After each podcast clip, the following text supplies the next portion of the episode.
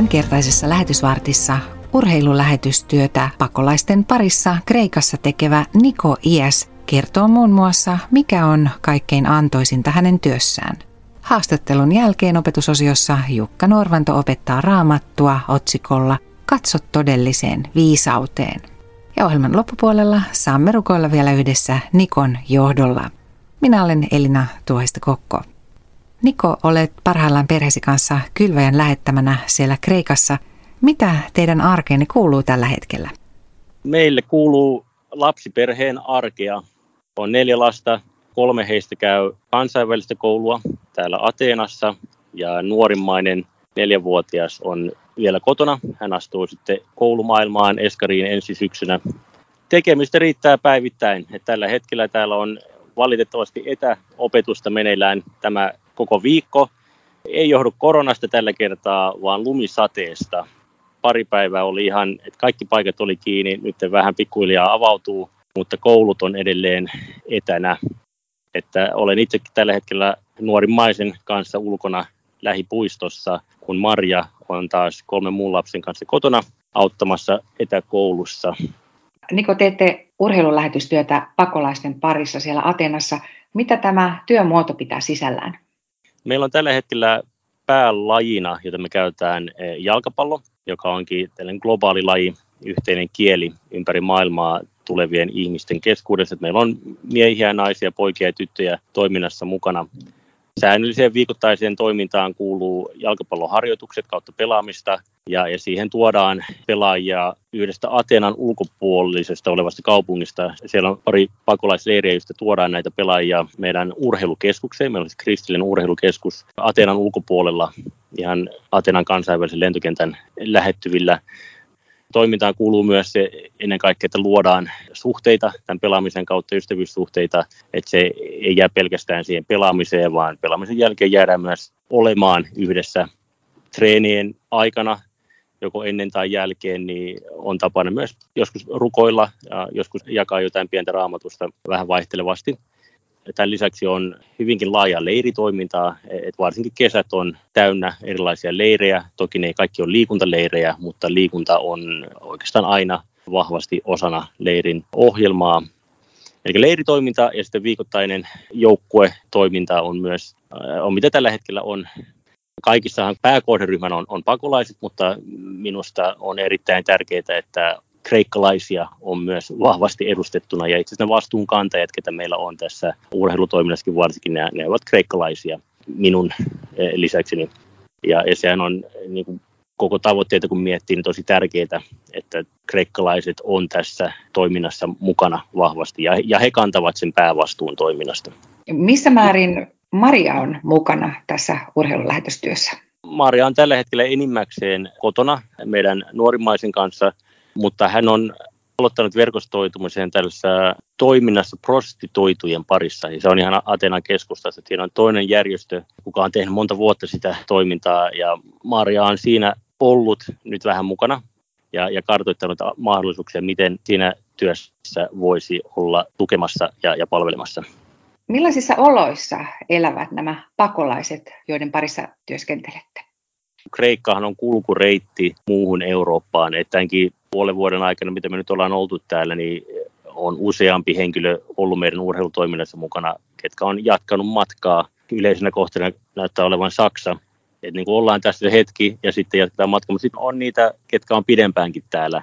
Varsinkin nyt korona-aikaan, niin se aika, joka vietetään Kreikassa, on monelle myös pitkittynyt, mutta kyllähän ne tulee, heidän lähtökohdat jo, mistä he tulevat tänne, niin ovat hyvin haastavia ja vaikeita, ja kun on vähän päässyt tutustua heihin, niin kyllähän se toivottomuus on sellainen olotila, mikä itselleni ainakin nousee siitä heidän elämäntilanteesta, että vaikka he ovat tietysti turvassa täällä, että heillä ei sille mitään fyysistä uhkaa ole, mutta kuitenkin se heidän kokonaistilanne on varsin toivoton, että miten pääsee oikeasti yhteiskuntaan mukaan. Et itse näen, että se tärkein asia olisi, että lapset varsinkin laitetaan saman tien paikalliseen kouluun. Sitäkin tehdään. Kieli on totta kai haasteena. Se esimerkki, jota he saavat omilta vanhemmilta tai huoltajilta, ei ole sellainen, joka olisi heille hyväksi. Eli siinä ei myöskään mitenkään koulun käyntiä juurikaan valvota. Käydään koulua, mutta ei oikeasti käydä koulua että sitten että oikeasti saisi töitä Kreikasta, niin sekin on hyvin vaikeaa. Että sitten ollaan vähän tällaisessa toivottomassa syklissä, mistä on, on vaikea päästä pois. Millaisia ajatuksia tämä toivottomuus herättää teissä? Paras asia, mitä me voidaan tehdä, on, on, on juurikin se, mitä me yritetään tehdä. No totta kai meille kristittyinä Jumala antaa aina toivon omaan elämäämme riippumatta tilanteesta ja sen ilon ja rauhan. Että me voidaan sitä olla välittämässä heille, niin se on todella tärkeää.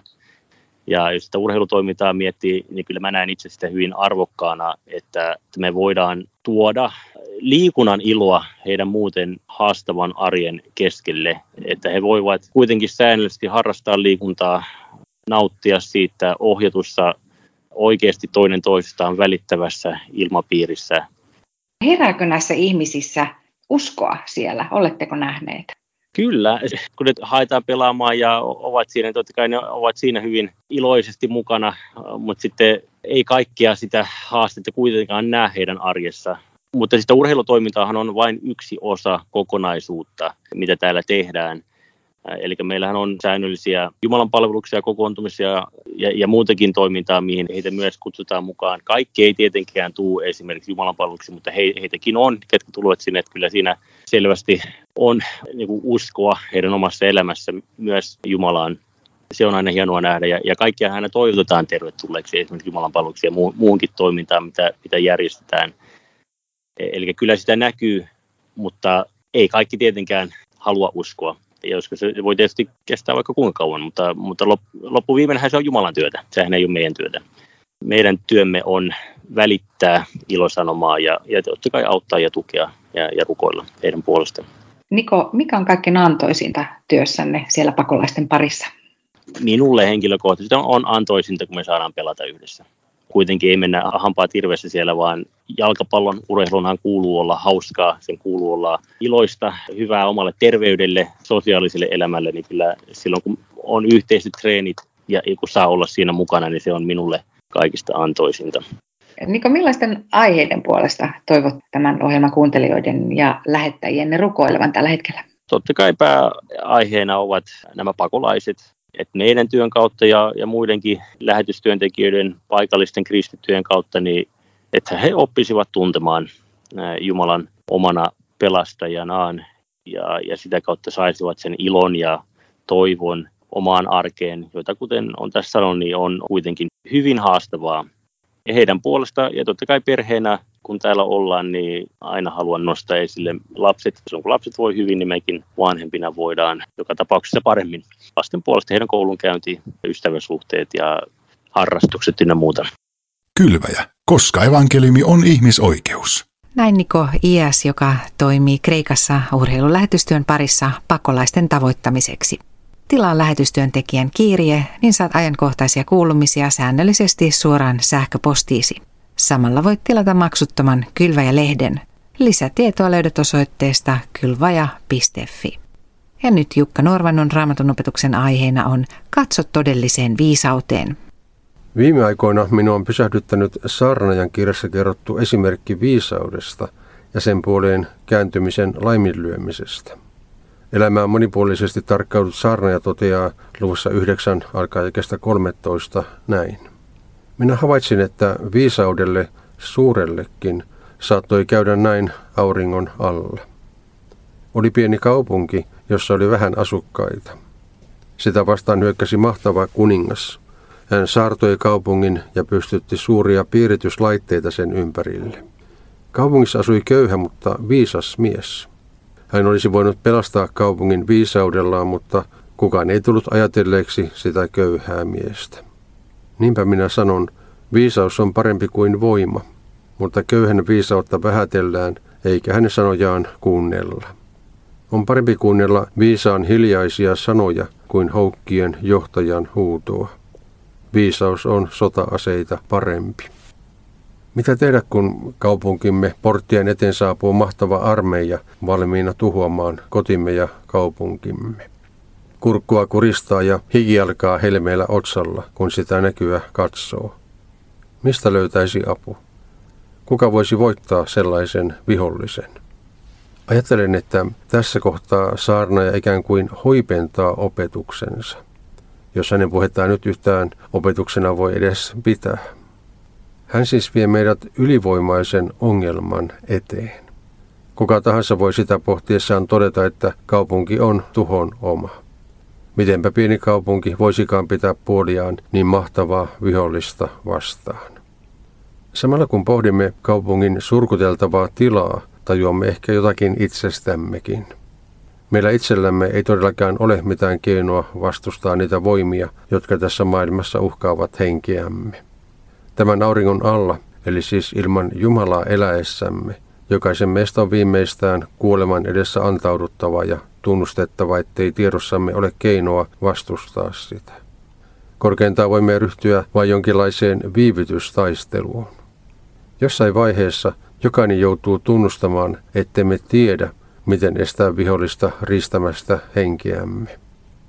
Sanoja jatkaa kuvastaan kertomalla, että kauhun lamannuttaessa meidät meillä ei ole ymmärrystä katsoa ympärillemme ja nähdä köyhää, pientä mutta viisasta auttajaa hökkelissään. Kukapa sellaiselta apua odottaisikaan. Ja kuitenkin Siinä ylimielisyydessämme kävelemme sen ainoan avun ohitse, joka meille olisi tarjolla. Ei ole vaikea nähdä saarnajan kirjan kertomuksessa myös ennakkokuvaa todellisesta viisaudesta eli Herrasta Jeesuksesta. Hänestä todella voidaan käyttää nimitystä viisaus. Ulkoisesti hänkään ei ole mitenkään houkutteleva. Hän ei ole asettunut asumaan kuninkaan linnoihin, vaan hän syntyi vaatimattomissa oloissa – ja sai ensimmäiseksi vuoteekseen eläinten syöttökaukalon. Kukapa sellaisen luota menisikään etsimään apua, kun ylivoimainen vihollinen hyökkää kimppuumme.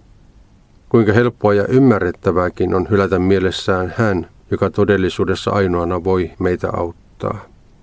Ja kuinka järkevältä tuntuukaan etsiä apua tavallisilta ihmisiltä. Eikö järkevintä ole luottaa niihin, jotka ovat niittäneet mainetta tässä maailmassa – ja jotka ovat päässeet elämässään eteenpäin, eivätkä ole juuttuneet jonkin pienen hökkelin asukeiksi. Saarnaja tosiaankin muistuttaa, että tuo viisas mies oli tyytynyt vaatimattomiin oloihin, eli hän ei ollut pitänyt suuren omaisuuden kartottamista viisautena. No, meidänkin kannalta tärkeintä on kuitenkin huomata, että tuo viisas mies oli joka tapauksessa tullut asumaan meidän keskuuteemme. Viisautta ei siis tarvitse lähteä etsimään kaukaisista paikoista, vaan hän tuli asumaan keskuuteemme Herrassa Jeesuksessa. Hän on siellä, missä kaksi tai kolmekin on hänen nimessään koolla. Sanajan viestiä pohtiessa joutuukin kysymään, onko meillä maltia jäädä kuuntelemaan sitä Jumalan viisauden ääntä, joka tahtoo hukkua kaikenlaisen metelin alle. Unohdammeko hänet, kun pelko valtaa mielemme? Älkäämme siis tässäkään maailmaa järkyttävässä tilanteessa kääntäkö selkäämme hänelle, Jeesukselle Kristukselle, jolla on kaikki valta taivaassa ja maankin päällä. Älkäämme tehkö niin sitäkään syystä, että omassa yhteiskunnassamme Jeesus tahdotaan tosiaankin haurata jonnekin hangen alle, niin ettei päiväkodissa tai kouluissakaan tai yhteiskunnallisissa tilanteissa Jeesus-nimiä saa juuri edes esille nostaa. Pitäkäämme siis kiinni hänestä, joka todellisuudessa on ainoa turvamme. Siinä Jukka Norvannon raamatun opetuksen teemana oli Katso todelliseen viisauteen. 18. helmikuuta kello 18 on luvassa ilmainen elokuva Jesus in Athens. Lisätietoa ilmoittautumisesta löydät kotisivultamme kylvaja.fi kautta osallistu kautta seurakunnille. Ja nyt ohjelman lopuksi saamme rukoilla vielä yhdessä Niko Iäksen johdolla. Kiitos rakas Taivani, kun me saadaan olla täällä lähetystyössä pakolaisten parissa. Haluan rukoilla kaikkien niiden pakolaisten puolesta, ketä tänne Kreikkaan tulee. Ovat he sitten täällä lyhyen ajan, pidemmän ajan tai jopa pysyvästi. Anna meille mahdollisuus kohdata heitä liikunnan, urheilun kautta, erilaisten muidenkin toimintojen kautta. Avaa heidän sydämensä evankeliumille. Auta meitä auttamaan heitä kohtaamaan heitä ja kulkemaan heidän rinnallaan. Kiitos siitä, että me saadaan olla täällä. Kiitos siitä, että sä pidät meistä jokaisesta huolta, jota aina luonut rakastaa ja kulkemaan rinnallamme. Jeesuksen nimessä amen.